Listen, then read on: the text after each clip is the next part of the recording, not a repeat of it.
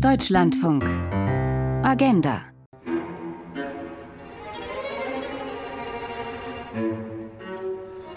Mit Dörte Hinrichs am Mikrofon herzlich willkommen. Sie musizieren seit Jahren gemeinsam und das ist alles andere als selbstverständlich. Sie musizieren auch jetzt in Zeiten des Krieges. Arabische und israelische Musikerinnen und Musiker des West Eastern Divan Orchestra bzw. der Barenboim Side Akademie, die wir hier mit einem Streichquartett von Felix Mendelssohn Bartholdy hören. Sie stimmen uns ein in unser heutiges Agenda-Thema, das angesichts weltweiter Gewalt die Frage stellt, wie können Menschen friedlich miteinander auskommen? Täglich hören und sehen wir es in den Nachrichten, steht es in den Schlagzeilen der Zeitungen. Neue Angriffe, Militäroffensiven, Verletzte und Tote an den Kriegsschauplätzen in dieser Welt. Sei es seit über anderthalb Jahren in der Ukraine, seit dem Überfall Russlands, sei es seit dem 7. Oktober, seit der Hamas-Angriff auf Israel und der darauf folgenden israelischen Gegenoffensive im Gazastreifen. Und das sind nur zwei von über 20 Kriegen weltweit, von über 200 gewaltsam ausgetragenen Konflikten zwischen Staaten, Bevölkerungsgruppen und politischen Gruppen, die das Heidelberger Institut für internationale Konfliktforschung im Frühjahr veröffentlicht hat. Und die Zahlen der Kriege unter Opfer Sie sind weiter gestiegen. Wir wollen hier in der Agenda nicht die aktuelle Kriegslage diskutieren, sondern fragen, warum gibt es diese permanenten Gewaltexzesse? Und warum können Konflikte nicht durch Gespräche, Verhandlungen und kluge Kompromisse gelöst werden, mit denen beide Seiten zufrieden sind?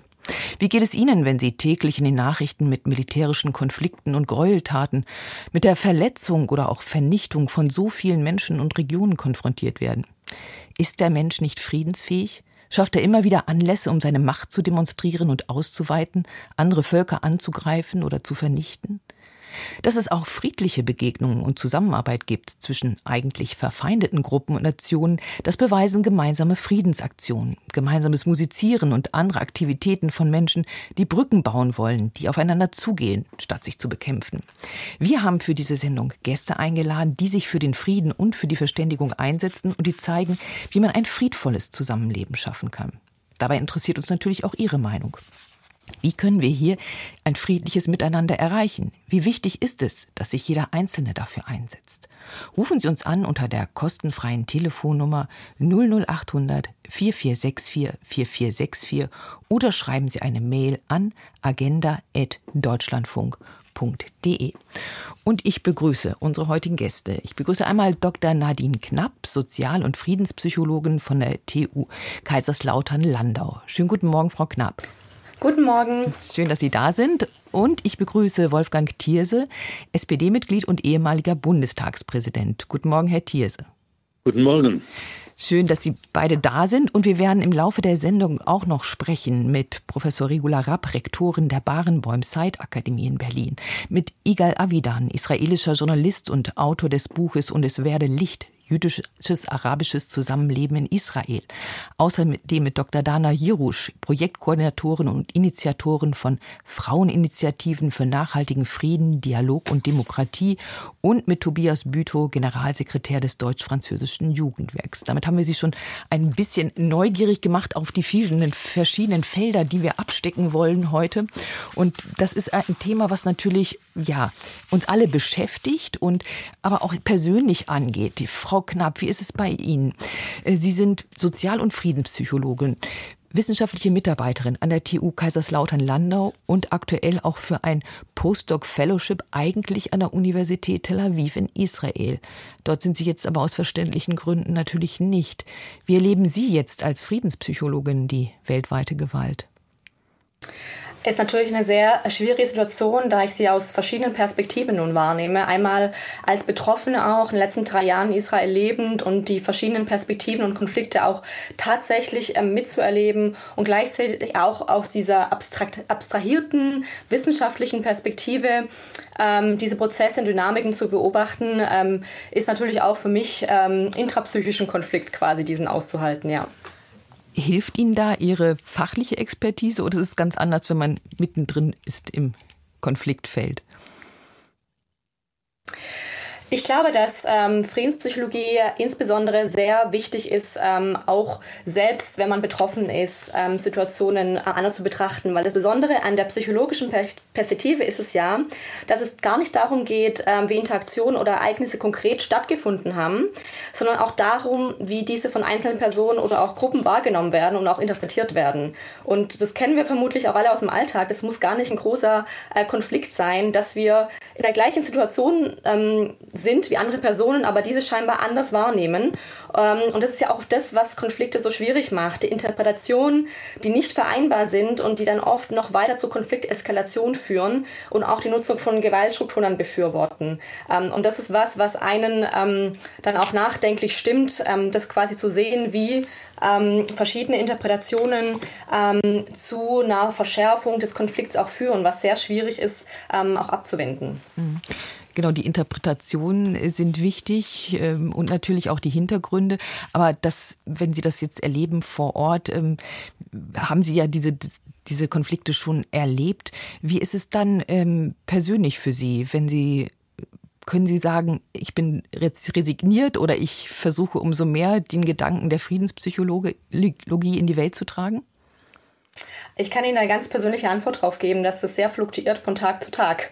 ähm, dass ich quasi, ähm, als quasi das Gesamte eskaliert ist, auch am 7. Oktober, ich morgens um 6.30 Uhr von den, vom Raketenalarm geweckt worden bin, dass ich dann erst dachte, ähm, okay, das ist jetzt wirklich, das bringt die gesamte, ähm, die gesamte Friedens, ähm, die Friedensoptionen, die bestanden, sehr, sehr stark ähm, zum Nachteil, weil natürlich, das können wir auch später noch besprechen, um bestimmte Frieden herzustellen, bestimmte Bedingungen herzustellen, hergestellt werden müssen, die jetzt natürlich sehr stark beeinträchtigt sind.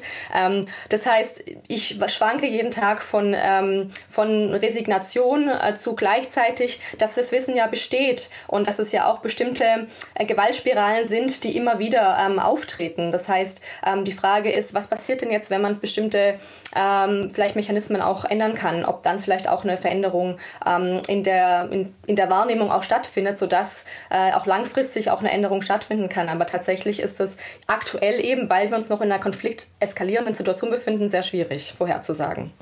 Genau, über die Bedingungen von Frieden, über die Wirkung von Gewaltspiralen wollen wir doch im Laufe der Sendung sprechen. Herr Thierse, kommen wir zu Ihnen. Sie waren einer von vielen Menschen in der DDR, die den Weg für eine friedliche Revolution 1989 geebnet haben. Sie engagieren sich für den Frieden auch weiterhin. Wie erleben Sie aktuell die Situation der weltweiten Kriege? Ja, Sie erinnern an, an 1989, 90 und da wird der Kontrast besonders groß. Das war damals eine eher friedliche Revolution, nicht ganz ohne Gewalt, äh, wenn man in andere europäische Länder blickt. Aber damals waren wir voller Euphorie. Wir hofften, ein goldenes Zeitalter des Friedens breche aus. Die Demokratie habe nun weltweit gesiegt. Und jetzt erleben wir so ziemlich genau das Gegenteil passiert, ist passiert. Äh, Kriege sind zurückgekehrt, obwohl sie ja, äh, es gab sie immer. Äh, Nationalismen, ideologischer Fanatismus ist zurückgekehrt. Die äh, strukturellen Gewaltursachen sind eben nicht überwunden, nämlich Ungerechtigkeit und Unfreiheit, Machtstreben und imperiales Denken. Äh, das ist schon, man, es tut weh, wenn man sieht, wie die Hoffnungen von vor 30 Jahren auf so bitterste Weise enttäuscht worden sind. Kommen Sie dadurch zu dem Schluss, der Mensch ist eigentlich nicht friedensfähig? Ach, wir müssen uns eines realistischen Blicks auf den Menschen befleißigen. Der Mensch ist zum Guten wie zum Bösen befähigt. Und was er tut, wie er sich entscheidet, das hängt von vielen Einflussfaktoren aus, von denen ich schon was einige genannt habe. Die Erfahrung von Ungerechtigkeit und Unfreiheit, ökonomische Interessengegensätze, elementarste Not, Kampf um die knappen Ressourcen, aber eben auch, und das ist das Bedrückende, äh, ideologischer Fanatismus, Missbrauch von Religion, ihre Verwandlung in Ideologien, Nationalismen unterschiedlichster Art. Das sind ja alles Themen, mit denen sich auch die Friedenspsychologie beschäftigt. Äh, Frau Knapp, Sie sind auch Vorsitzende des Forums Friedenspsychologie, eines gemeinnützigen Vereins, der 1982 gegründet wurde als direkte Reaktion auf die Aufrüstung der NATO und der Stationierung von Pershing-2-Raketen inmitten des Kalten Krieges, äh, den wir ja auch erlebt haben. Es gibt verschiedene Formen des Krieges. Und wie kann man das sehen, wenn so ein Forum ähm, sich engagiert in Sachen Friedenspsychologie? Was steht da auf Ihrer Agenda? Äh, die erste Agenda, die wir haben, ist vor allem die friedenspsychologische Forschung stärker auch in den gesellschaftspolitischen Diskurs zu verankern und zu bringen. Ähm, dass Sie mich jetzt heute eingeladen haben, ist äh, gar nicht so oft der Fall. Das heißt, ähm, das ist schon mal der erste Schritt, dass wir versuchen, auch verschiedene wissenschaftliche Perspektiven, die eventuell Erkenntnisse liefern können, auch stärker in den Diskurs einzubringen. Und zwar nicht nur in den wissenschaftlichen, sondern auch in den gesellschaftlichen Diskurs. Das heißt, wir versuchen wirklich durch ähm, Tagungen, an denen eben nicht nur WissenschaftlerInnen teilnehmen, sondern auch wirklich Personen aus der Praxis oder der Politik in, äh, in Austausch zu kommen, um ähm, mögliche Erkenntnisse auch zu besprechen äh, und natürlich auch zu, zu überlegen, inwiefern diese Praxis äh, Relevanz haben und welche Herausforderungen ähm, da auch noch bestehen. Welchen Stellenwert hat denn überhaupt die Friedensforschung? Wird sie erst gehört, wenn es eskaliert ist? Das ist so ein großes Problem, weil Frieden ähm, sehr schwierig messbar ist. Wenn man sich überlegt, die Menschheitsgeschichte hat sehr viel äh, mehr friedensvolle ähm, Zeiten hinter sich, aber Konflikte und Kriege aufgrund der drastischen Konsequenzen sind natürlich sehr stark, sehr mehr im Bewusstsein. Ähm, das heißt, es ist sehr schwierig messbar zu machen und oft ist auch die Konfliktforschung eher am Vordergrund. Ähm, gleichzeitig muss man natürlich überlegen, wie können, wie können friedvolle Kulturen auch ein, Fried, ein friedvolles Zusammenleben ähm, auch gestaltet werden. Und da hat hat Herr Thierse schon sehr viele Bedingungen auch genannt, die wichtig sind, aber gleichzeitig ähm, genau noch nicht ähm, ähm, den Eingang gefunden haben, Wissenschaft und Praxis auch zu verbinden. Obwohl man doch denken könnte, das müsste klar auf der Hand liegen, dass Ungleichheit, ähm, Ungerechtigkeit, ähm, Konflikte, Gewaltpotenzial fördern. Genau, und deswegen kann ich nur wieder betonen, ist Psychologie so wichtig, denn äh, wie gesagt, Konflikte sind eigentlich gar nicht zu vermeiden. Also vor allem in einer polarisierenden Gesellschaft, in denen verschiedene Positionen aufeinandertreffen. Ähm, die, die Frage ist nur, inwieweit kann man äh, diesen destruktiven Verlauf ähm, auch verhindern. Und das Problem ist, dass Menschen dazu tentieren, ähm, Realitäten auch zu vereinfachen, um mit dieser komplexen ähm, Realität auch ähm, klarzukommen. Und wir haben auch das Bedürfnis, uns selbst als positiv wahrzunehmen. Das heißt, hier kommt wieder diese Wahrnehmungs- und diese, diese Verzerrungen der Wahrnehmungen ähm, ähm, ins Spiel, dass wir zu Fehlinterpretationen führen. Und das kann eben zur Intensivierung des Konflikts beitragen. Das heißt, ähm, zum Beispiel sieht die eine Partei ihr Verhalten als Verteidigung an, die andere nimmt es aber als Angriff wahr. Und daraus können äh, Konfliktspiralen entstehen, die sehr schwer durchzubrechen sind und ähm, die dann auch wenn sie weiter sich intensivieren, zu Dehumanisierung führen können, zu Feindbildung, Feind, äh, Feindbilderentstehung und eben auch zu dieser Einteilung von Gut und Böse. Und das Fatale daran ist, dass bei jeder Kon Konflikteskalation besteht nicht schon Beeinträchtigung für die aktuell bestehenden Akteurinnen und Akteure, sondern eben auch für, ähm, für nachträgliche Generationen, die am Konflikt eventuell gar nicht beteiligt sind, weil sich alle Erfahrungen über ein sogenanntes ähm, kollektives Gedächtnis auch weitertragen. Und deswegen ist es auch schwer, also sagen, wir fangen jetzt mit dem Tabula Rasa an und sagen, okay, wir versuchen jetzt neutral Verhalten zu interpretieren. Das ist meistens in langanhaltenden Konflikten, die wir jetzt auch sehr weltweit sehen, sehr schwierig. Wo muss man da ansetzen? Wo muss man da beginnen? Die komplexe Situation, die Sie geschildert haben, überfordert ja uns oft auch. Wir können die ganzen Konflikte, die Entstehungsbedingungen, die Geschichte oft gar nicht verstehen. Trotzdem will man handeln, möchte man zu mehr Frieden beitragen. Ähm, ja, natürlich das Beste wäre, wenn man mehr in Prävention ähm, investieren würde. Das würde auch bedeuten, wirklich auch an den Entstehungsmechanismen zu arbeiten. Und da geht es auch viel um Bildung. Also die, die Frage, inwiefern Vorurteile und auch die Einteilung in Gruppen, die eventuell auch aufgrund von Ressourcenkonflikten dann entstehen, ähm, wie, kann, wie können die reduziert werden? Ähm, und eben auch die Entstehung von Feindbildern, die sich auch weitertragen. Die Feindbilder oft ja konstruiert werden durch gar keinen tatsächlichen Kontakt ähm, mit den Personen, die es eigentlich betrifft betrifft. Das heißt, man müsste eigentlich bei Konfliktprävention ansetzen und das ähm, kann sehr stark auch durch natürlich evidenzbasierte äh, Bildungsmaßnahmen passieren. Äh, und gleichzeitig weiß man auch, dass ähm, es dann zu konfliktfördernden Maßnahmen führt, wenn man äh, zum Beispiel die, die eigenen, die Sorgen um die eigenen Belange ähnlich ähm, einschätzt wie die Sorgen um die Belange der anderen Gruppen. Das ist natürlich sehr schwierig in so einem Zero-Sum, das heißt in so einem Nullsummen-Gedanken, ähm, vor allem auch in kriegerischen Auseinandersetzungen ähm, dann wahrzunehmen. Und Kommunikation, das ist das höchste Spiel und auch Vertrauen ist da ja meistens ähm, sehr stark gefährdet. Das heißt, da müsste man eventuell durch äußere Parteien ähm, vertrauen und auch durch die Wahl von vertrauensvollen Repräsentanten aus verschiedenen Parteien ähm, diese Kommunikation wieder aufrechterhalten, damit diese Spirale an an Misstrauen und Fehlinterpretation durchbrochen werden kann. Ein schwieriges Unterfangen, viele Herausforderungen auf ganz hoher Ebene, aber auch schon auf ganz anderen Ebenen. Herausforderungen, die wahrscheinlich auch Professor Dr. Regula Rapp kennt, Rektorin der Barenbäum Side in Berlin, die ich jetzt am Telefon begrüße. Schönen guten Morgen, Frau Rapp. Guten Morgen. Frau Ropp, wir haben eben schon einen kurzen Konzertausschnitt gehört vom westöstlichen östlichen Divanorchester, das 1999 von dem Pianisten und Dirigenten Daniel Barenboim gegründet wurde, bis vor kurzem Generalmusikdirektor der Staatsoper unter den Linden in Berlin und von Professor Edward Zeit, um eben junge arabische und israelische Musikerinnen und Musiker zusammenzubringen. Was wirklich Revolutionäres ähm, dahinter stand und steht ja die Überzeugung, dass Frieden im Mittleren Osten nicht durch militärische Maßnahmen herbeizuführen seien. Barenbäum und der inzwischen verstorbene Seid suchen vielmehr nach alternativen Zugängen zu einer politischen Lösung. Und naja, von einer politischen Lösung scheinen wir im Moment ja weiter entfernt zu sein denn je angesichts des aktuellen Krieges im Gazastreifen, nach dem Angriff der palästinensischen Hamas auf Israelis und der Gegen Gegenoffensive in Gazas durch israelisches Militär. Wie wirkt dieser eskalierte Nahostkonflikt, dieser neue Krieg auf Sie und auch auf die Musiker bei Ihnen, die ja auch um das Leben ihrer Angehörigen wahrscheinlich bangen? Ja, vielen Dank für die Frage. Es ist tatsächlich so, dass ähm, alle unsere Studierenden sehr betroffen sind. Vielleicht kann ich kurz ergänzen, 1999 wurde das Orchester gegründet und 2016 ähm, hat Herr Barenboim dann äh, die sogenannte Barenboim Said Akademie, also eine kleine Hochschule gegründet, eine staatlich anerkannte Hochschule. Und wir haben 80, ungefähr 80 Studierende. Ähm, und tatsächlich sind 70 Prozent äh, unserer jungen Musiker äh, Musikerinnen und Musiker aus den Ländern des Nahen Ostens bei uns, also Israel, Palästina, Libanon, Syrien, Jordanien, Ägypten etc. Ähm, und wir glauben daran, dass wir ähm, ähm, Bildung durch Musik erreichen. Das heißt, die Studierenden leben, lernen und musizieren bei uns.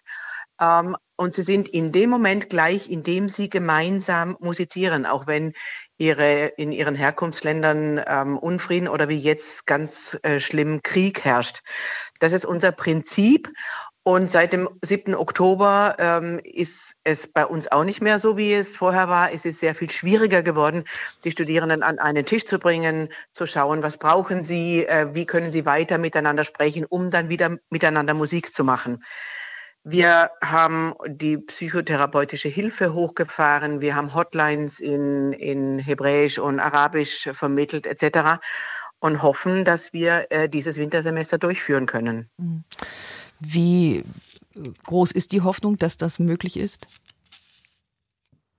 Ich bin, ich hatte gestern Abend eine Studierendenvollversammlung und ich bin überrascht, wie schnell die Studierenden sich wieder wie, wie auf eine Art hier geerdet haben, wie schnell sie wieder sagen, jawohl, es muss weitergehen, wir wollen Musik machen. Ähm, vielleicht darf ich noch die zweite Besonderheit unserer Institution nennen. Wir sind nicht nur was die Herkunft der Studierenden äh, betrifft, eine besondere Musikhochschule, sondern wir haben in unserem Curriculum zusätzlich zu allen musikalischen Fächern auch verpflichtend Geschichte, Literatur und Philosophie. Das heißt, unsere Studierenden lernen, sprechen, lernen, debattieren, lernen, sich gegenseitig ihre ähm, Erzählungen ähm, vorzutragen, ähm, die Hoffnung ist da. Ich selber glaube sehr an, an, an unsere Ideale oder unsere humanistische Utopie, wenn ich das so sagen darf, meine Kolleginnen und Kollegen auch. Ich denke, wir haben ein schwieriges Semester vor uns. Aber es ist ja auch total wichtig, dass es Institutionen wie unsere gibt, denn wenn der Krieg vorbei ist, werden es, wird es immer noch Israelis und Palästinenser geben und die müssen ja miteinander reden. Und im Moment sind wir ein Ort, an dem dieses Gespräch möglich ist. Hm.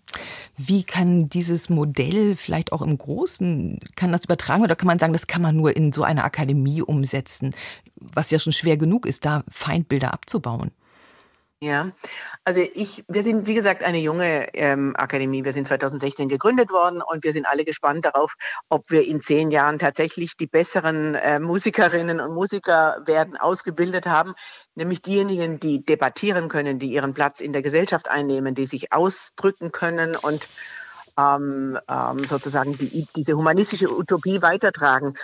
Ähm, ich würde mir natürlich wünschen, dass andere äh, Musik- oder vielleicht auch Kunsthochschulen ähm, uns ein bisschen imitieren ähm, in Bezug auf dieses ähm, humanistische Curriculum, sodass wir nicht nur in Anführungszeichen Musiker und Künstler ausbilden, aber die, über, äh, die, die Möglichkeit der Übertragung unserer Idee ähm, sehe ich einerseits schon gegeben. Es gibt ja viele Projekte, in denen ähm, gerade junge Palästinenser und Israelis zusammenarbeiten.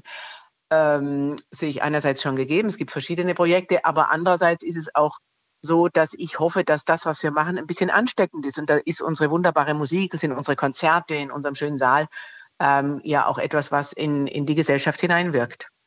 Ja, vielen Dank, Professor Regula Rapp, Rektorin der Barenbäum Side Akademie in Berlin, für diesen Einblick in Ihre Arbeit als ein Beispiel dafür, wie junge Menschen, die im Konflikt aufgewachsen sind, die ja ursprünglich Feinde waren, ja auch dann lernen, einander zuzuhören und die eine gemeinsame Verbindung schaffen über die Musik an ihrer Akademie und im West Eastern Divan Orchestra. Zum Schluss vielleicht kurz noch die Frage, wann gibt es das nächste Konzert des Orchesters oder Ihrer Akademie? Also wir haben ständig, äh, wir hatten ein großes erstes Orchesterprojekt und sind sehr, sehr glücklich, dass alle mitgespielt haben. Das war am 23. Oktober und jetzt wird es lauter kleinere Konzerte geben. Also gehen Sie einfach bitte alle auf unsere Homepage und besuchen Sie uns. Ähm, das nächste große Orchesterprojekt unter Leitung von Daniel Barenboim wird im Januar sein, ähm, zu Ende eines hoffentlich gelingenden Wintersemesters. Da drücken wir Ihnen die Daumen, dass das gelingt, dass dieser Zusammenhalt auch unter diesen erschwerten Bedingungen weiter möglich ist. Und wir wollen natürlich gucken, was gibt es auch für weitere Beispiele, wie Menschen friedlich miteinander auskommen können. Ähm, vielleicht kurz, Herr Thierse, wenn Sie das jetzt hören, sehen Sie das als ein Beispiel, wo Sie sagen, davon muss es mehr geben? Das ist vielleicht ein Impuls? Ja, das ist es unbedingt. Aber die eigentliche Frage ist, wie kann man das übersetzen in größere politische Konfliktzusammenhänge? Äh, da müssten wir noch einmal darüber reden, was das eigentlich heißt, äh, Frieden zu stiften über Gegensätze hinaus. Und genau, das nehmen wir gleich mit nach den Nachrichten, wie das passieren kann. Weltweite Gewalt, wie können Menschen friedlich miteinander auskommen? Unser Thema heute in der Agenda. Sie können uns anrufen 00800 446 4464.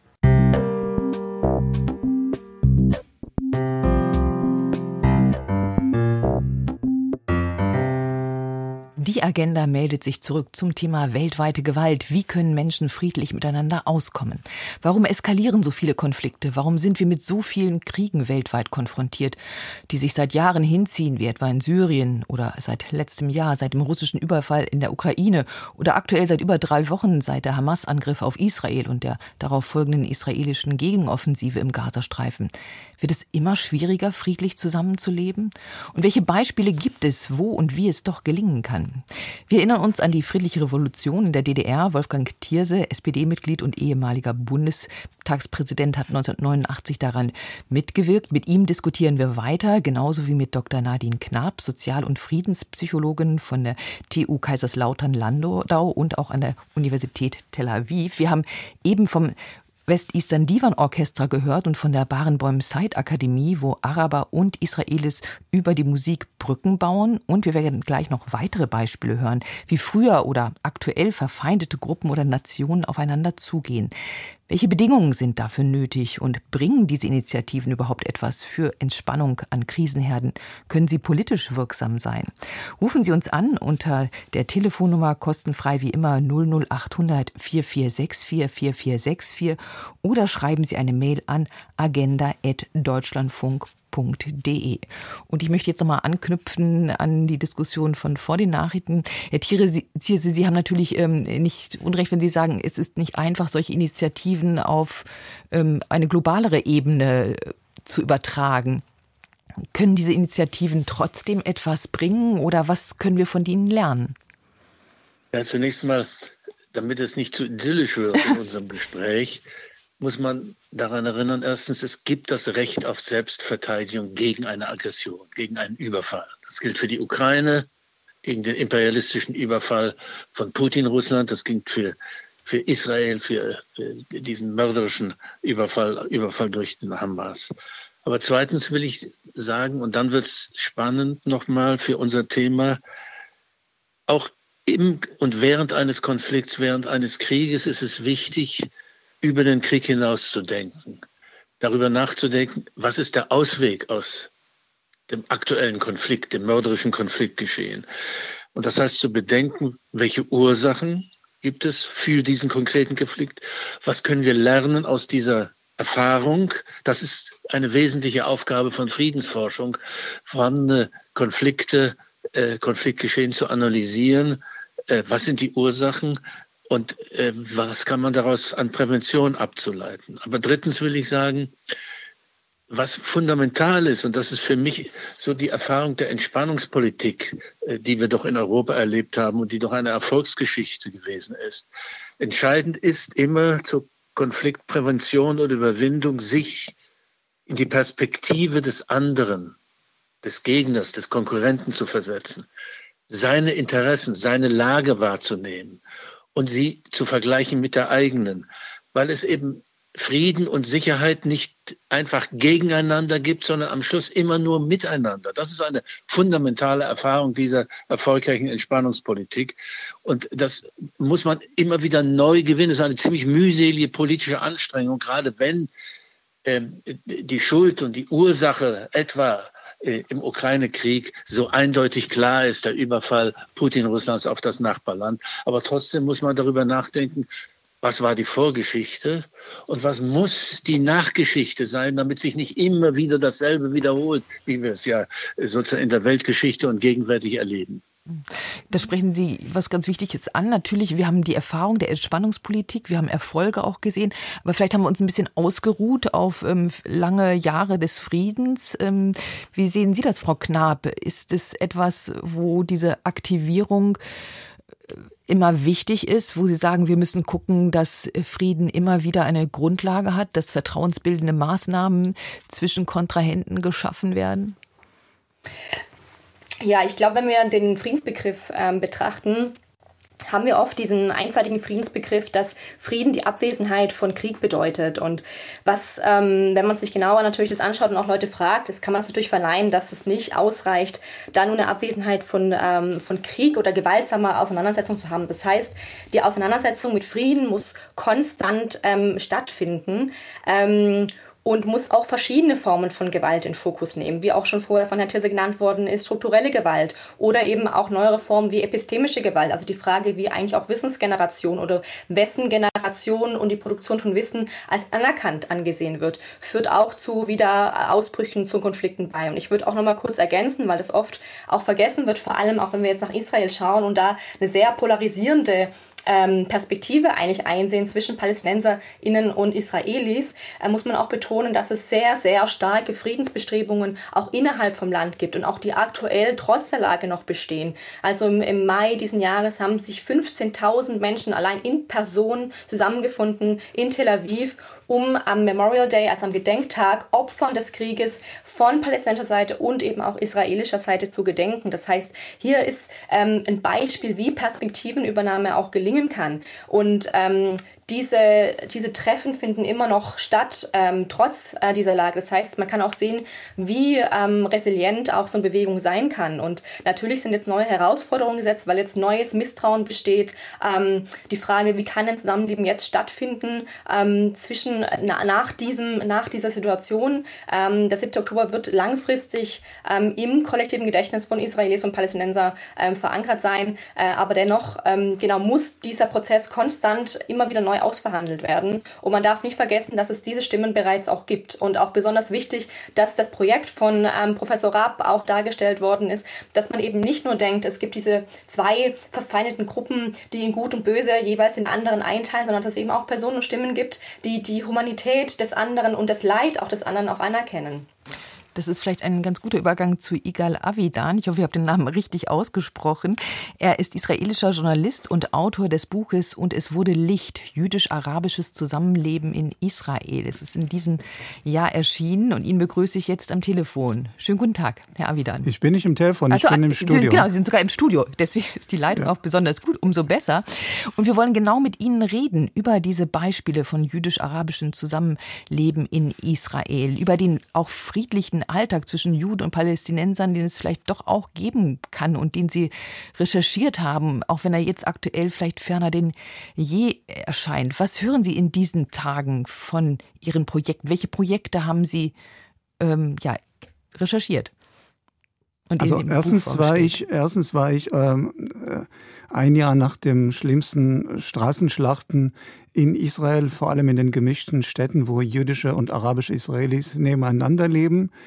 Und äh, habe äh, in meiner Reise etwa 50 jüdische und arabische Israelis äh, angesprochen, interviewt, äh, die praktisch diesen, äh, diese Straßenschlachten erlebt hatten und was sie dann getan haben. Und einige habe ich gefragt, was machen sie heute? Also wichtig ist, dass wenn sich die Menschen kennen, dann vertrauen sie sich. Das heißt, wenn äh, Amir Badran, ein Rechtsanwalt aus Jaffa, Vater arabisch, Mutter jüdisch, äh, ausruft zu einem äh, Wächtergruppe äh, zu organisieren, die äh, für den Frieden jetzt in der Stadt Jaffa, im Stadtteil von Tel Aviv, sorgt, dann melden sich über 3000 Freiwilligen, die dann dafür sorgen, dass äh, der Konflikt von Gaza nicht äh, nach Jaffa übertragen wird. Solche Entschuldigung, solche Gruppen gibt es in zehn verschiedene Ortschaften in Israel durch die Organisation Standing Together. Aber die, die Kooperation geht auch weiter. Äh, wenn ich äh, nehme jemand äh, Argamani, der, dessen Tochter entführt wurde von der Hamas und ein gläubiger Jude, der sagt, auch in dieser schrecklichen Zeit, wo er an nichts anderes denken kann als an seine entführte Tochter, sagt, dass Frieden auch mit den Menschen in Gaza möglich ist und auch dort Menschen um ihre Tote trauern. Ich glaube, dass solche Worte, auch wenn er niemand persönlich in Gaza kennt, können etwas bewegen. Jedenfalls solche Worte bewegen mich mich und ich hoffe, dass auch einige Zuhörer heute. Hm. Sind diese Worte auch in diesen Zeiten zu hören oder sind sie ruhiger geworden? Das, äh, diese Worte kamen genau nach der Entführung seiner Tochter. Mhm. Und äh, äh, ich stehe auch die Umfragen. Also eine Umfrage, die tatsächlich kurz vor dem Krieg äh, geführt wurde in Gaza, zeigt, äh, dass 73 Prozent der Menschen dort sprachen sich für eine Zwei-Staaten-Lösung aus. Also nicht für die Vernichtung Israels. Und die Beliebtheit der Hamas war sehr gering. Und da muss man Hoffnung schöpfen. Wir hatten genau vor 50 Jahren im Oktober 73 einen furchtbaren Krieg gegen Ägypten und es hat nur vier Jahre gedauert, bis der ägyptische Präsident damals Sadat nach Jerusalem kam und ein Jahr oder zwei Jahre später wurde ein Friedensvertrag geschlossen und seitdem sterben keine Israelis äh, im Krieg gegen äh, Ägypten und, um, und umgekehrt. Also wenn das damals möglich war, dann äh, soll es auch heute möglich sein, obwohl das im Moment äh, ein bisschen utopisch klingt, aber man muss irgendwo eine Vision, ein Ziel haben, ähm, denn äh, allein mit Gewalt und mit Militär wird man äh, diesen Konflikt nicht lösen können. Mhm. Visionen und Ziele, die auch in Pro bestimmten Projekten zum Ausdruck kommen. Sie haben, glaube ich, einen jüdisch-arabischen Frauenchor besucht, einen Kindergarten, Theaterbühnen. Sind das die ähm, Ebenen, wo das konkret gelebt wird oder auch die Herausforderungen besonders spürbar sind? Ja, ähm, obwohl der Frauenchor bleibt in Kontakt. Das Theater in Jaffa, wo Schauspieler auf Hebräisch und Arabisch auftreten, das Theater ist offen als äh, Gemeindezentrum auch in diesem Krieg und sie machen Aufführungen für Kinder, wenn das überhaupt möglich ist, ähm, unter dem äh, Raketenbeschuss der Hamas, der auch äh, nicht nur jüdische Israelis tötet, sondern auch arabische Israelis. Es ist auch wichtig, das zu erwähnen. Sie planen auch, wenn die Lage sich äh, ähm, äh, normalisiert ein bisschen, Aufführungen vor Beduinen in der Negevwüste, die ebenfalls Opfer der Hamas äh, waren und mehrere Tote beklagen mussten. Also diese, auch wenn die Kontakte äh, im Moment nur auf persönlicher Ebene sind und der Kindergarten nur per Zoom funktioniert oder gar nicht äh, und die Leute ein bisschen vorsichtig sind, was sie sagen, trotzdem machen sie vieles. Nur als Beispiel, wenn Eltern und Erzieher des Kindergartens, jüdische und arabische, zum kommen Abend zu Besuch bei einem äh, Freund, bei einem Nachbarn, dessen Mutter in diesem Kibbutz Be'eri an der Grenze zu Gaza ermordet wurde. Dann äh, diese, diese Solidarität äh, jenseits der Religion, jenseits äh, der Politik ist, glaube ich, sehr, sehr wichtig und sie findet auch in diesen Tagen statt. Hm. Das klingt ja sehr herausfordernd, sehr schwierig. Das, wie kann das gelingen, dass auch im Schmerz und in der Wut die Menschen friedlich bleiben und da nicht die bekannten Feindbilder zu aktivieren? Vielleicht gebe ich das mal an Frau Knapp weiter, wenn Sie so etwas hören, das ist ja nun die ganz akute Situation. Da ist es doch eigentlich fast nachvollziehbar, dass man sagt, nee, unter diesen Umständen ähm, kann ich mir keinen Frieden vorstellen. Ähm, ja, also ich glaube, Hoffnung ist da ein sehr, ein sehr wichtiges Konstrukt, da es eben auch versucht, andere alternative Wege weg vom Militär auch zu sehen. Und ich kann nur noch mal betonen, deswegen sind solche Beispiele, wie Herr Avidan und auch vorab genannt haben und auch aktuell bestehen in der israelischen und auch palästinensischen Gesellschaft so wichtig, dass eben klar wird, die andere Gruppe besteht nicht aus einem homogenen Bild an Personen, die alle die gleiche Meinung haben, die gleichen Ziele verfolgen, sondern dass es da verschiedene Meinungen gibt und dass es da gilt, eben zu versuchen, wie kann kann man abweichend von den Positionen oder von den Handlungen und zu den zugrunde liegenden Motivationen ähm, quasi wechseln, um äh, Kommunikation ähm, zu gestalten. Und das kann, ist natürlich jetzt schwierig zwischen bestimmten Bevölkerungsgruppen, aber wir sehen, sie finden statt und diese könnten dann letztendlich langfristig auch der Schlüssel sein dazu, um eben äh, Kommunikation und Vertrauen aufzubauen. Weil, wie, wie hat Thierse auch meine, muss langfristig überlegen, wie kann, wie kann es langfristig ähm, wieder Vertrauen oder Kommunikation zwischen den Parteien stattfindet. Und da sind solche Initiativen ähm, wichtig. Hm. Die Frage ist nur, wie bringt man die auf eine politische Ebene? Gibt es da Anstrengungen? Es passiert ja viel. Es gibt Friedensinitiativen. Es gab auch mehr Ostermärsche, Solidaritätsbekundungen. Es gibt viele Unterschriftenaktionen, Manifeste. Man versucht solidarisch zu sein es gibt auch Unterstützung von außerhalb, aber was muss natürlich auch auf diplomatischer Ebene, auf anderen Wegen geschehen? Herr Thiese, sehen Sie da Anzeichen? Ich, ich hoffe, dass es auch während des Kriegs gegen die Ukraine, des, des russischen Kriegs gegen die Ukraine, äh, im Geheimen, äh, nicht auf dem Markt Versuche gibt, Kontakte herzustellen und über den Krieg hinauszuführen. Ich hoffe es, ich bete fast darum, dass es so sein mag, weil, weil dieser Krieg ja äh, beginnt, äh, seine Endlosigkeit zu zeigen und seine, seine, seine die, die, die, Unendlichkeit der Opfer. Aber ich will noch mal auf dieses, die Beispiele aus Israel äh, eingehen. Wenn Nationalismus, religiöser Fanatismus, ideologisierte Religion, antisemitischer Hass einer der Gründe ist für diesen wahnwitzigen Gewaltausbruch, dann ist es umso wichtiger, dem gewissermaßen vor Ort an der Basis mit Graswurzelarbeit zu begegnen, Vorurteile, Hass abzubauen durch Begegnung und durch Kooperation. Dazu gibt es keine Alternative auf der Basis. Auf der politischen Ebene geht es darum, was nach dem, was ich mir wünsche, Erfolg gegen die Hamas denn möglich ist als eine Lösung für die Palästinenser im Gazastreifen. Äh, diese politische Aufgabe, die Zwei-Staaten-Lösung, mit internationaler Unterstützung, internationalen Garantien, dass dort äh, die internationale Gemeinschaft sich einsetzt, um äh, ein solches Staatswesen, wie mühselig auch immer es entstehen wird, zu schützen und äh, für Ordnung da zu sorgen. Das wird, ist ja eine verzweifelt schwierige Aufgabe. Aber sie ersetzt, das ist die obere Ebene, sie ersetzt aber nicht die Ebene gewissermaßen an der menschlichen Basis Begegnung, Kooperation, um Vorurteile, Hass, äh, Entgegensetzung, Konfliktbereitschaft abzubauen. Hm. Das sind diese beiden Ebenen, die Sie erwähnt haben. Und Igal Avidan, ähm, Sie haben ja mit Ihrem Buch versucht, gerade die Brückenbauer ähm, mehr ins Licht der Öffentlichkeit zu bringen als die Brandstifter. Ähm, was bringen die mit, was anderen fehlt? Diese Brückenbauer. Sie sind erstmal neugierig auf den anderen. Äh, nehmen wir Oribori. Er hat äh, als erster jüdische Israeli ein Restaurant in der Altstadt von Akko äh, gegründet und schon an, äh, am ersten Tag oder nach der ersten Nacht fand er alle Fensterscheiben oder viele Fensterscheiben zerfetzt. Äh, dann ging er auf Besuch bei den Nachbarn und hat gesagt, wir müssen einander helfen, wir müssen einander äh, unterstützen und nur so kann es gehen. Und äh, die Tatsache, dass er Kinder aus der Straße holt, die Kleinkriminelle waren oder Drogensüchtige und versucht ihnen mit seinem Restaurant äh, die ersten Aufgaben, die erste Arbeit zu ermöglichen. Es klappt in vielen Fällen und schafft Vertrauen. Wenn die Eltern sehen, dass er nicht da ist, um mit einem Luxusrestaurant sich zu bereichern auf Kosten seiner verarmten Umgebung, sondern er ist jemand, der mithilft, dann sehen sie ihn nicht als der Jude oder der Israeli oder der Zionist Zionist und solche, solche Worte habe ich auch auf meiner Reise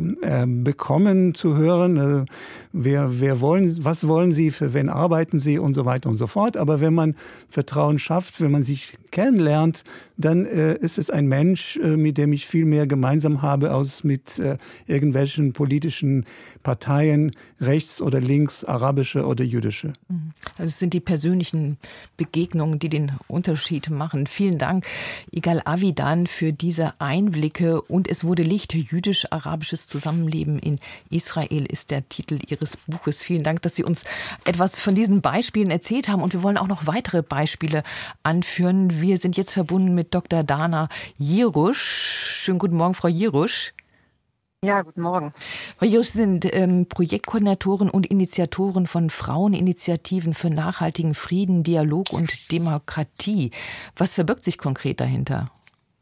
Ähm, ja, das ist äh, ein langer, umständlicher Name. Stimmt. Ähm, das ist eine äh, Frauenplattform, wo sich seit 2016 Frauen treffen aus verschiedenen Teilen der Ukraine, einschließlich der nicht von Kiew kontrollierten Gebiete, aus Russland und anderen europäischen Ländern.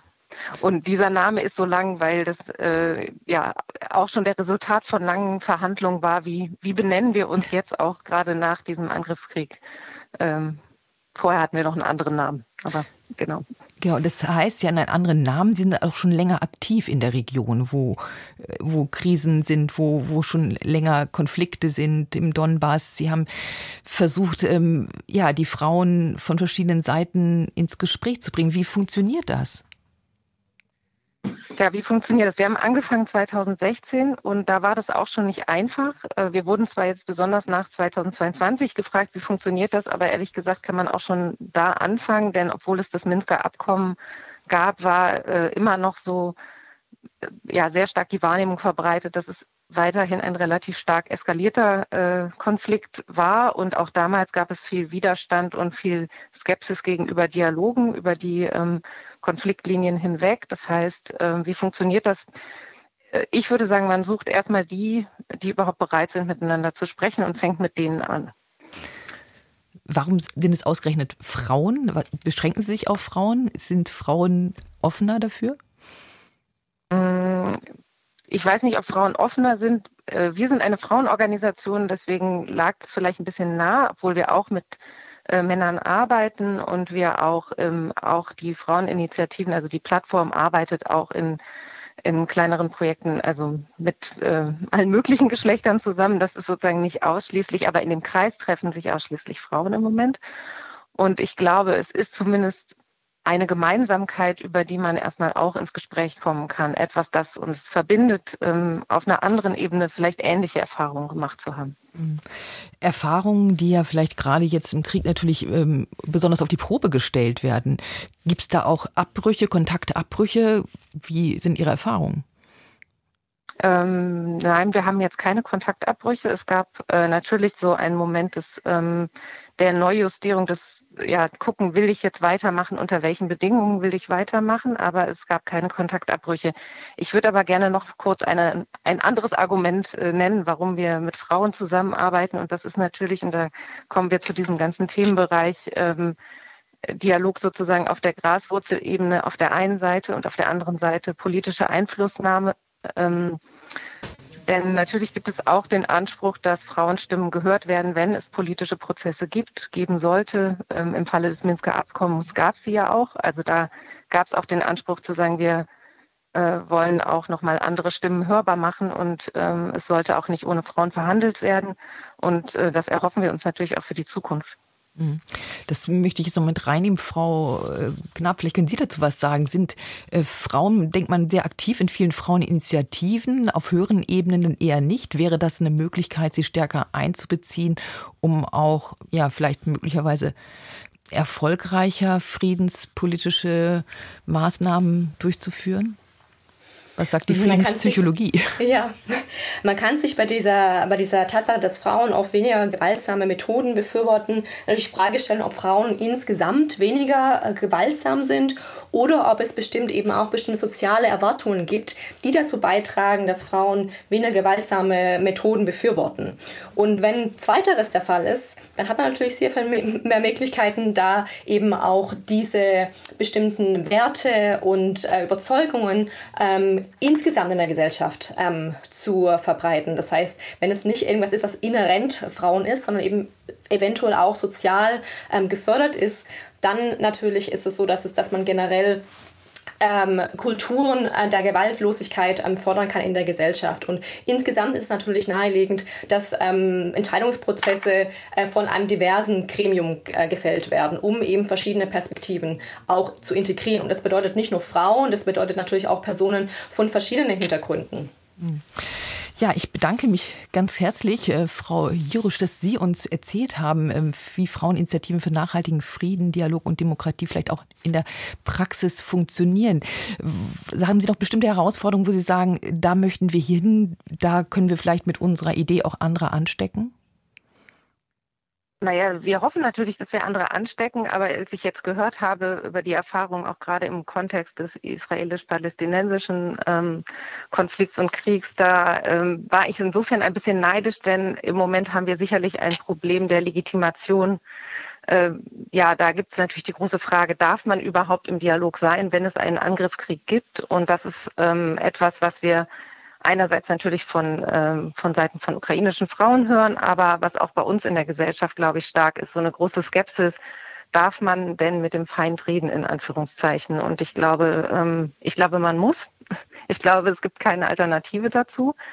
Und ähm, das heißt ja auch nicht, dass man sich, sobald man miteinander redet, einig ist oder sich mag oder sonst irgendwas, sondern ähm, es ist die einzige Möglichkeit, auch eine Zukunft äh, zu gestalten. Und ich denke, da würde ich mir wünschen, dass noch mehr darüber gesprochen wird, wie das möglich ist, genauso wie wir das ja auch heute in der Sendung tun. Genau, und auch gleich in den Nachrichten noch weiter tun. Vielen Dank, Frau Jirosch. Wir melden uns Nachrichten, in den Nachrichten weiter. Weltweite Gewalt, wie können Menschen friedlich miteinander auskommen? Sie können uns mailen unter agenda.deutschlandfunk.de oder uns anrufen, kostenfrei unter 00800 4464 4464.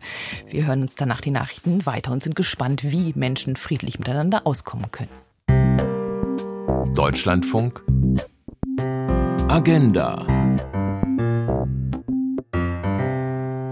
Weiter mit Dirt Hinrichs am Mikrofon und noch bis 11.30 Uhr schauen wir auf Krieg und Frieden, aber mehr auf den Frieden, auf die Voraussetzungen und Chancen von friedlichem Zusammenleben in diesen Zeiten vieler bewaffneter Konflikte und Kriege, aktuell im Südsudan, in Äthiopien, im Nahen Osten, in der Ukraine, um nur einige Beispiele zu nennen. Und Je näher sie uns geografisch sind, desto bedrohlicher wirken sie auch für uns, beherrschen sie die Schlagzeilen.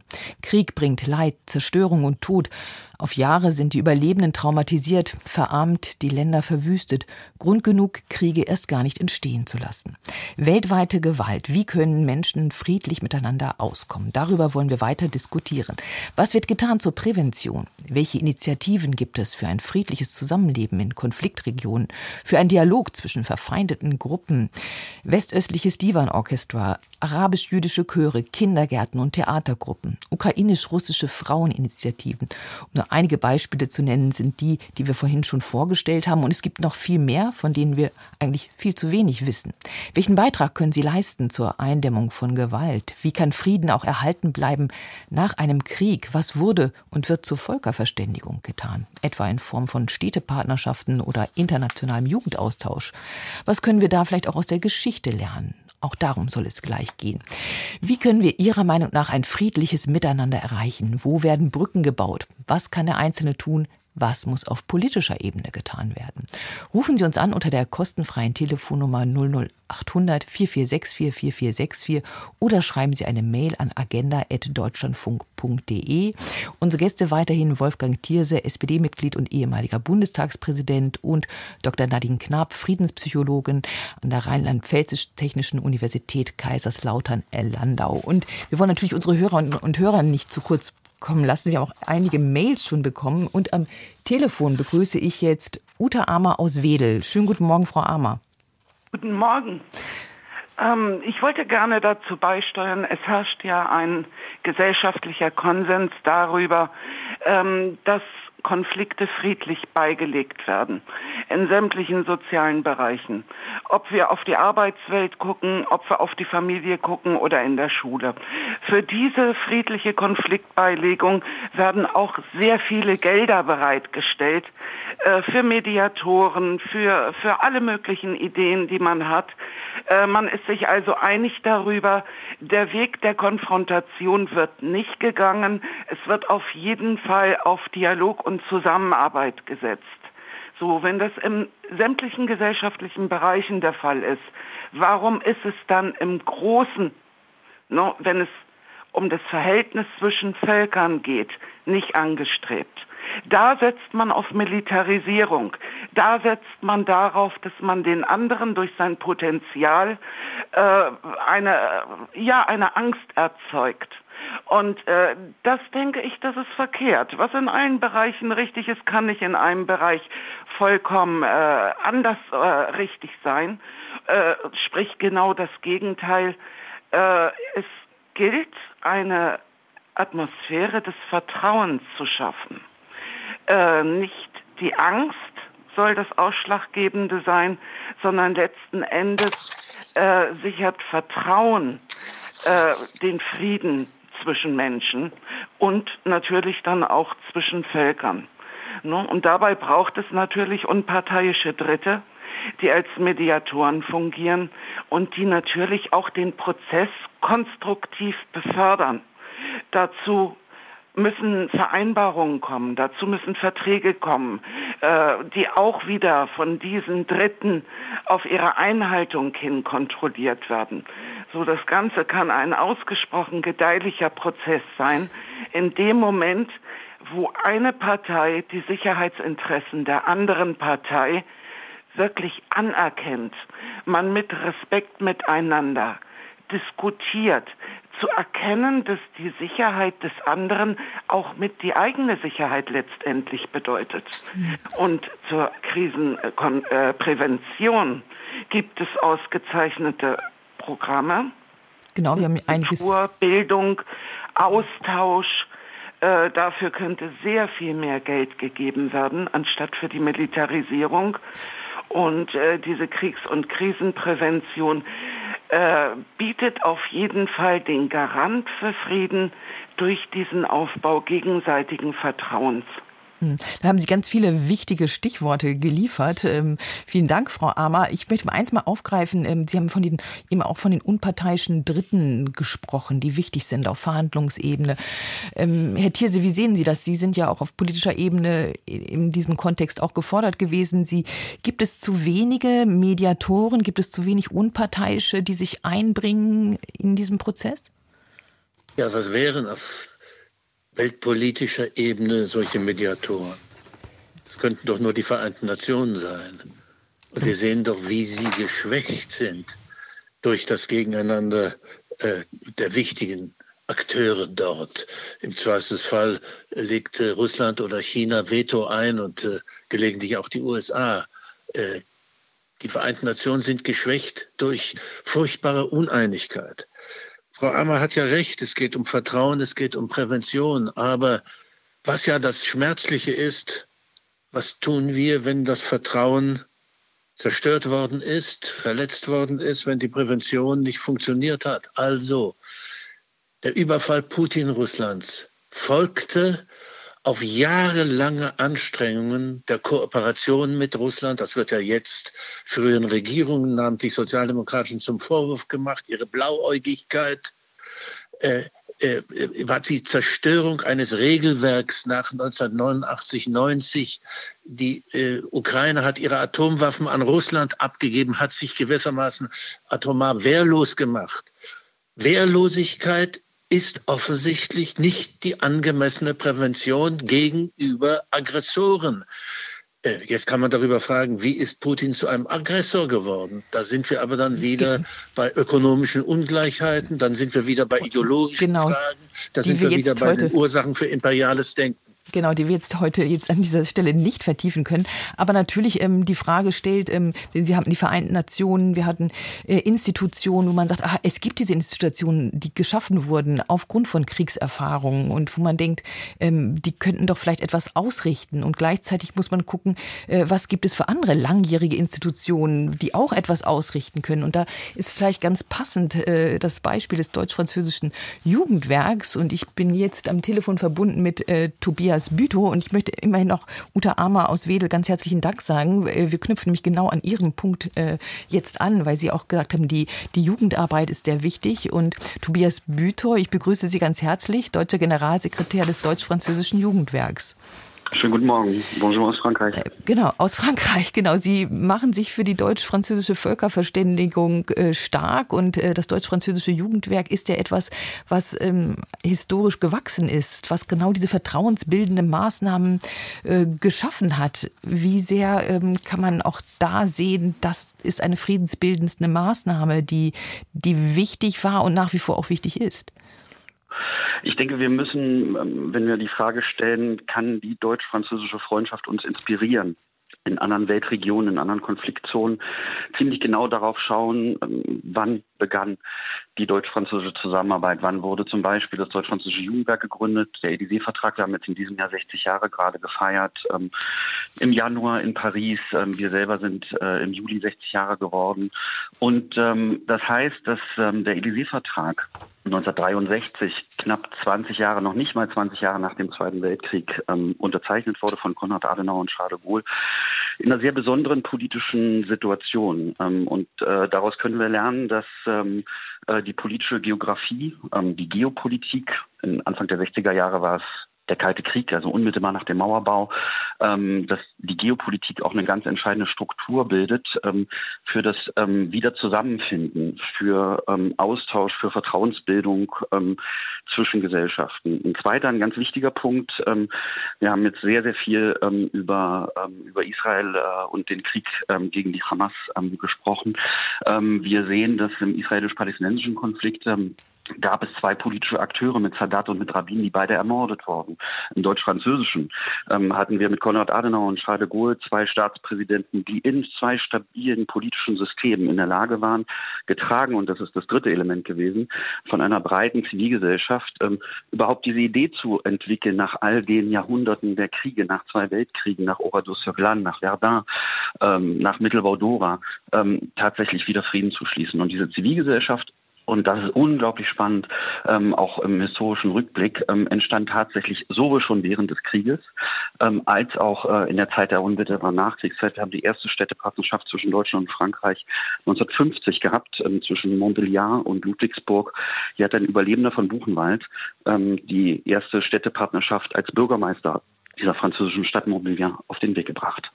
Also eine lange Entwicklung, was auch schon man früh angelegt hat, was man vielleicht auch schon in Kriegszeiten überlegt, wie kann es weitergehen? Wie können wir nach so viel Zerstörung, nach so viel Gewalt ähm, wieder ja, Vertrauen finden? Durch welche Institutionen auch? Frau Knapp, gibt es das auch verankert als in der Friedensforschung, in der Friedenspsychologie, dass man weiß, aha, da gibt es Ergebnisse, wenn diese oder jene Institutionen entstehen und wirken, das wirkt sich tatsächlich positiv auf, aus? Mhm. Also ich habe vorher ja dieses, äh, dieses Event genannt, das quasi am Erinnerungstag stattfindet, ähm, April oder Mai, je nachdem jeden Jahres, äh, das quasi von einer Vereinigung stattfindet, um quasi das Leid äh, der anderen quasi sichtbar zu machen, auch anzuerkennen. Das heißt, PalästinenserInnen und Israelis treffen aufeinander, die sagen, ich trauere um den Verlust deines Sohnes, deines Kindes, deines Partners ähm, etc. Das heißt, hier wird die Perspektiven überhaupt gestartet und es gab äh, Forschung, die diese ähm, Initiative Initiativen verfolgt haben und die gezeigt haben, dass ähm, die Möglichkeit der Anerkennung des Leides anderen ähm, und eben auch diese Offenheit, Veranstaltungen wie diese zu besuchen, dass die zu ähm, der Befürwortung von, von gewaltlosen Methoden auch beigetragen hat. Das heißt, deswegen kann ich nur mal betonen, wie wichtig es ist, ähm, solche Initiativen auch während der gewaltvollen Auseinandersetzung äh, publik zu machen, auch darzustellen, ähm, um auch eben dieser äh, Homogenisierung der anderen Gruppe, die man nur als Feindbild wahrnimmt, eben entgegenzuwirken. Mhm.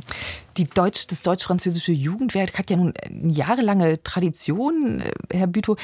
Generationen von Kindern und Jugendlichen oder, oder jungen Erwachsenen haben einen Austausch gemacht an Schulen mit anderen.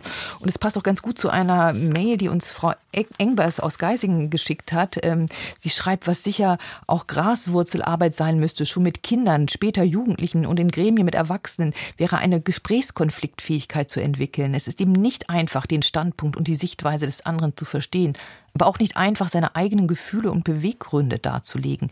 Beides dann als Grundlage des Gesprächs zu begreifen und zu argumentieren und aushandeln zu lernen, Kompromisse eingehen zu können, das ist alltägliche Friedensarbeit. Verstehen Sie die, diesen Austausch als alltägliche Friedensarbeit, Herr Bütow?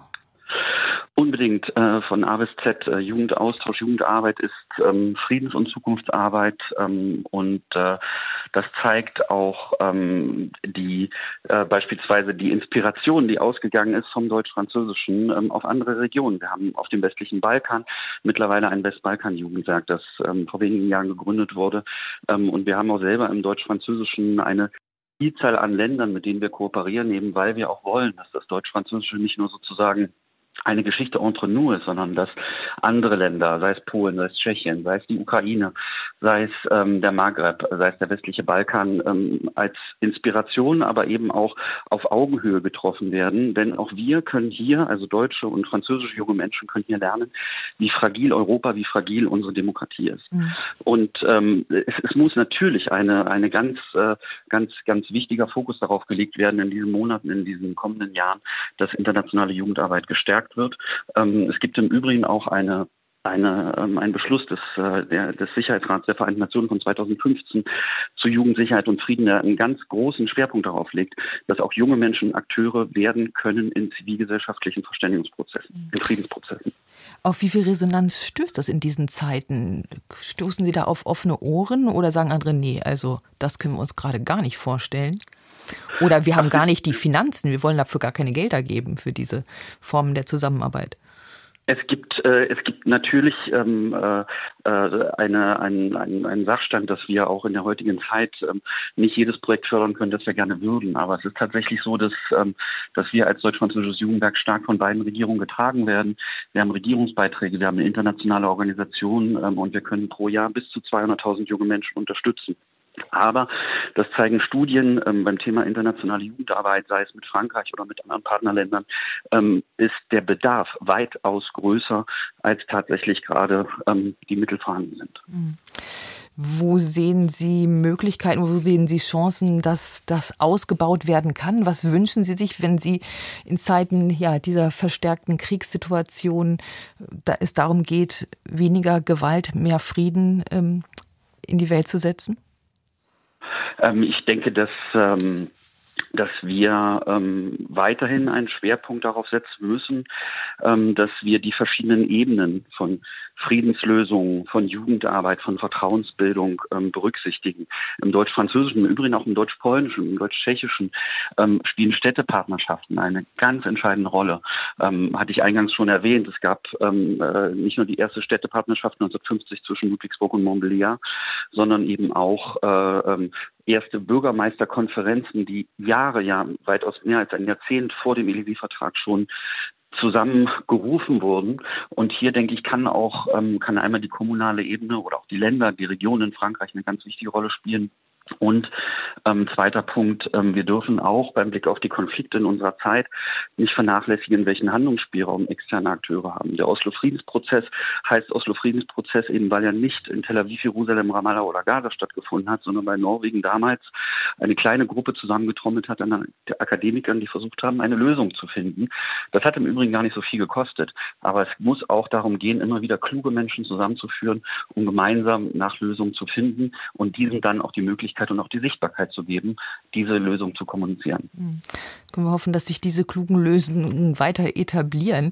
Vielen Dank, Thomas Bütow, Historiker und Politikwissenschaftler und deutscher Generalsekretär des deutsch-französischen Jugendwerks, für diesen Einblick in diese Prozesse, was Jugendaustausch, was Jugendprojekte, was aber auch Städtepartnerschaften bewirken können und wie wichtig sind auch über Jahre sie am Leben zu erhalten. Das, und vielleicht auch so, dass sie ausstrahlen auf andere Regionen. Ich möchte jetzt am Telefon ähm, Bernd Jungmann begrüßen aus Elmshorn, der uns anruft. Schönen Morgen, Herr Jungmann. Ja, schönen guten Morgen in die Runde. Vielen Dank, dass Sie mich rannehmen. Ich finde Ihre Beiträge alle sehr, sehr interessant und gut und auch äh, förderungswürdig. Nur müssen wir uns doch bitte klar darüber sein, dass das alles Mosaiksteine sind. Und diese Mosaiksteine bilden ein Mosaik und das kann funktionieren. Da braucht aber nur einmal ein Jeep drüber zu fahren, dann ist das Mosaik kaputt. Und was ich mich eigentlich frage, wir haben zig Friedensforschungsinstitute, Konfliktforschungsinstitute, wo viele hochqualifizierte Wissenschaftler arbeiten und äh, was einen bedeutenden Aufwand an Menschen und Ressourcen und Geld bedeutet. Und wo ist der Output dieser Rieseninstitutionen? Und ich komme äh, aus der Verhandlungstechnik heraus, da gibt es Modelle, wie man verhandelt. Warum gibt es solche Modelle nicht auch für politische Konflikte? Und äh, nehmen wir mal an, es würde diese Konzepte geben, dann fragt man sich natürlich als äh, Betrachter, Wieso gelingt es diesen Wissenschaftlern nicht, diese Konzepte an die Politik zu vermitteln? Will die Politik das nicht? Oder gehört auch zur Politik eine gewisse Konfliktbereitschaft? Und wenn wir auch uns an die Innenpolitik an, äh, anschauen, äh, dann erleben wir auch schon den Drang zum Konflikt. Und wir erleben Konflikte überall. Und ich denke, wir brauchen Modelle, die äh, Konflikte lösen die Interessensausgleiche äh, herbeiführen und die halt den Krieg als äh, ad absurdum führen. Und diese kleinen Mosaiksteinchen, von denen ich sprach, die sind alle toll und alle prima, nur sie verhindern die richtigen Konflikte ja leider nicht. Das ist ein wichtiger Einwand, den ich gerne in die Runde geben möchte. Diese Mosaiksteine und äh, die Erfahrungen der Konfliktforschung, die Modelle der Verhandlungstechnik, die ja existieren. Frau Knape, vielleicht können Sie das sagen aus Sicht der Friedensforschung, der Friedenspsychologie. Warum breiten die, sind die nicht bekannt? Werden sie nicht gehört? Werden sie ignoriert? Ähm, also vielen Dank für die Frage und auch den, äh, den Kommentar. Ich glaube, es ist ein sehr, sehr wichtiger Kommentar, da ich auch die Einschätzung sehr teile. Ich bin äh, Friedenswissenschaftlerin, Forscherin, ähm, habe studiert jahrelang und sehe mich dann mit dieser Realität konfrontiert und frage mich dann ähnliche Fragen. Was, was passiert da? Ist da ein Missmut, ein Unwillen, diese Modelle oder auch empirische Evidenzen umzusetzen oder nicht? Und ich glaube, es gibt da nicht immer so eine klare Antwort. Da gibt es keinen Willen oder da gibt es Willen. Das heißt, es gibt verschiedene Gründe, warum das äh, mehr oder weniger gut funktioniert. Ich kann auch zwei Beispiele aus meiner eigenen Erfahrung nennen, die eigentlich eher positives Einblick nehmen und Perspektive, dass die Politik eigentlich sehr stark gewillt ist, ähm, neue Erkenntnisse ähm, oder auch Offenheit gegenüber Forschungsbefunden zu haben. Ich hatte in meinen Kursen äh, jahrelang Bundestagsabgeordnete, die quasi sich neuen Erkenntnissen mit Studierenden ausgetauscht haben zum Thema Friedens- und Konfliktforschung. Ähm, gleichzeitig habe ich auch äh, Forschung durchgeführt, wie man angehende Diplomatinnen offener gegenüber anderen Meinungen macht oder kooperativer äh, bezüglich zu Menschenrechtsfragen. Das heißt, es gibt da die Forschung, die auch Gehör findet, aber dennoch scheitert es meistens an Forschungsförderung. Äh, gleichzeitig, weil wie gesagt die Friedenspsychologie beispielsweise Weise ist überhaupt nicht verankert im Wissenschaftssystem in Deutschland. Es gibt kein Institut, kein Lehrstuhl für Friedenspsychologie. Das heißt, meistens summieren sich da Personen aus anderen Disziplinen zusammen ähm, und es gibt keine feste Förderung dafür. Gleichzeitig ist immer noch trotz dieser Offenheit der strukturierte ähm, Austausch zwischen Wissenschaft, Gesellschaft und Praxis und Politik nicht ausreichend vorhanden. Man trifft ihn oft für Workshops, so ein, zweiteilige Workshops, um sich eben auszutauschen, aber um die langfristige quasi Implementierung ähm, durchzuführen, sehe ich da noch sehr starken Handlungsbedarf. Daher teile ich auch so ein bisschen ähm, die Einschätzung, dass da, dass da noch sehr viel fehlt und die Frage, warum passiert es nicht noch viel mehr. Und ich kann es aber nicht sagen, dass es nur auf den Unwillen äh, zurückzuführen ist, da ich eben auch sehr viel Erfahrung gemacht habe, äh, in der sehr eine sehr starke Offenheit gegenüber wissenschaftlichen Erkenntnissen auch vorhanden war. Ja, vielen Dank, Herr Jungmann, dass Sie diesen Aspekt mit reingebracht haben. Und vielleicht können wir es direkt an Herrn Thierse weitergeben. Inwieweit haben Sie als Politiker in Ihrer langjährigen Laufbahn äh, Bekanntschaft damit gemacht, mit diesen Modellen der Verhandlungstechnik? Sind Sie äh, damit ähm, in Berührung gekommen? Werden da Politiker des Bundestages geschult möglicherweise? Ja, gewiss äh, bin ich damit in Berührung gekommen, aber ich glaube, das ist für das Problem, über das wir sprechen, etwas zu klein. Ähm, Frau Knapp hat neulich vorhin daran erinnert, dass Frieden ja mehr ist als die Abwesenheit von Krieg. Es geht um gerechten Frieden. Das ist die große Idee, das große Konzept.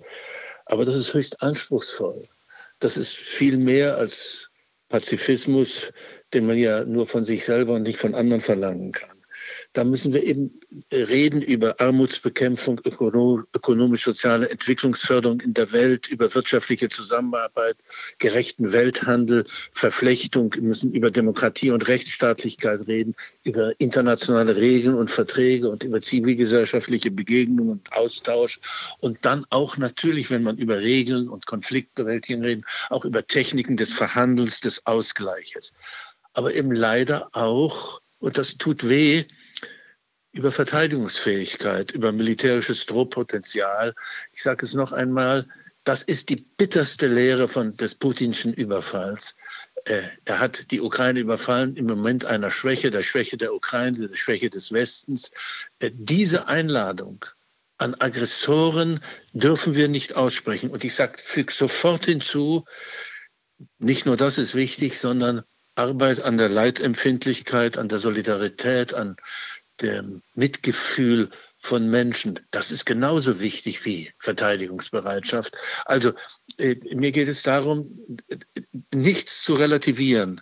Ähm, äh, die Friedensarbeit an der Basis, auf der Graswurzelebene, Städtepartnerschaften, zivilgesellschaftliche Begegnungen, Austausch, das ist alles wichtig, gerade auch über Grenzen von scheinbaren oder tatsächlichen Gegnerschaften hinaus. Aber es gibt leider kein einfaches Konzept zur Herstellung einer friedlichen Welt, sondern wir müssen auf ganz unterschiedlichen Ebenen tätig werden. In der großen Politik, äh, gewissermaßen als zivile Bürger, in der Wissenschaft, in der Friedensforschung, aber vor allem dürfen wir nicht resignieren und verzweifeln angesichts des Umstands, dass die Kriege scheinbar nicht aufhören.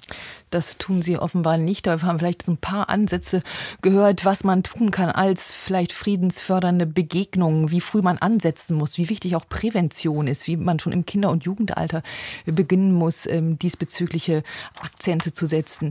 Weltweite Gewalt, wie können Menschen friedlich miteinander auskommen? Diese Frage lässt sich nicht erschöpfend beantworten in anderthalb Stunden. Vielen Dank allen Hörerinnen und Hörern, die sich an der Diskussion beteiligt haben. Vielen Dank aus der Perspektive der Friedenspsychologie Dr. Nadine Knapp, außerdem Wolfgang Thierse und ich bedanke mich bei auch allen anderen, die sich beteiligt haben. Dana Jirusch für den Einblick in Fraueninitiativen für nachhaltigen Frieden, Dialog und Demokratie, Tobias Bütow und außerdem Regula Rapp, Rektorin der Barenbäum Akademie, Barenbäum Zeitakademie in Berlin und wir klingen aus mit Musik von diesem, dieser Barenbäum Zeitakademie.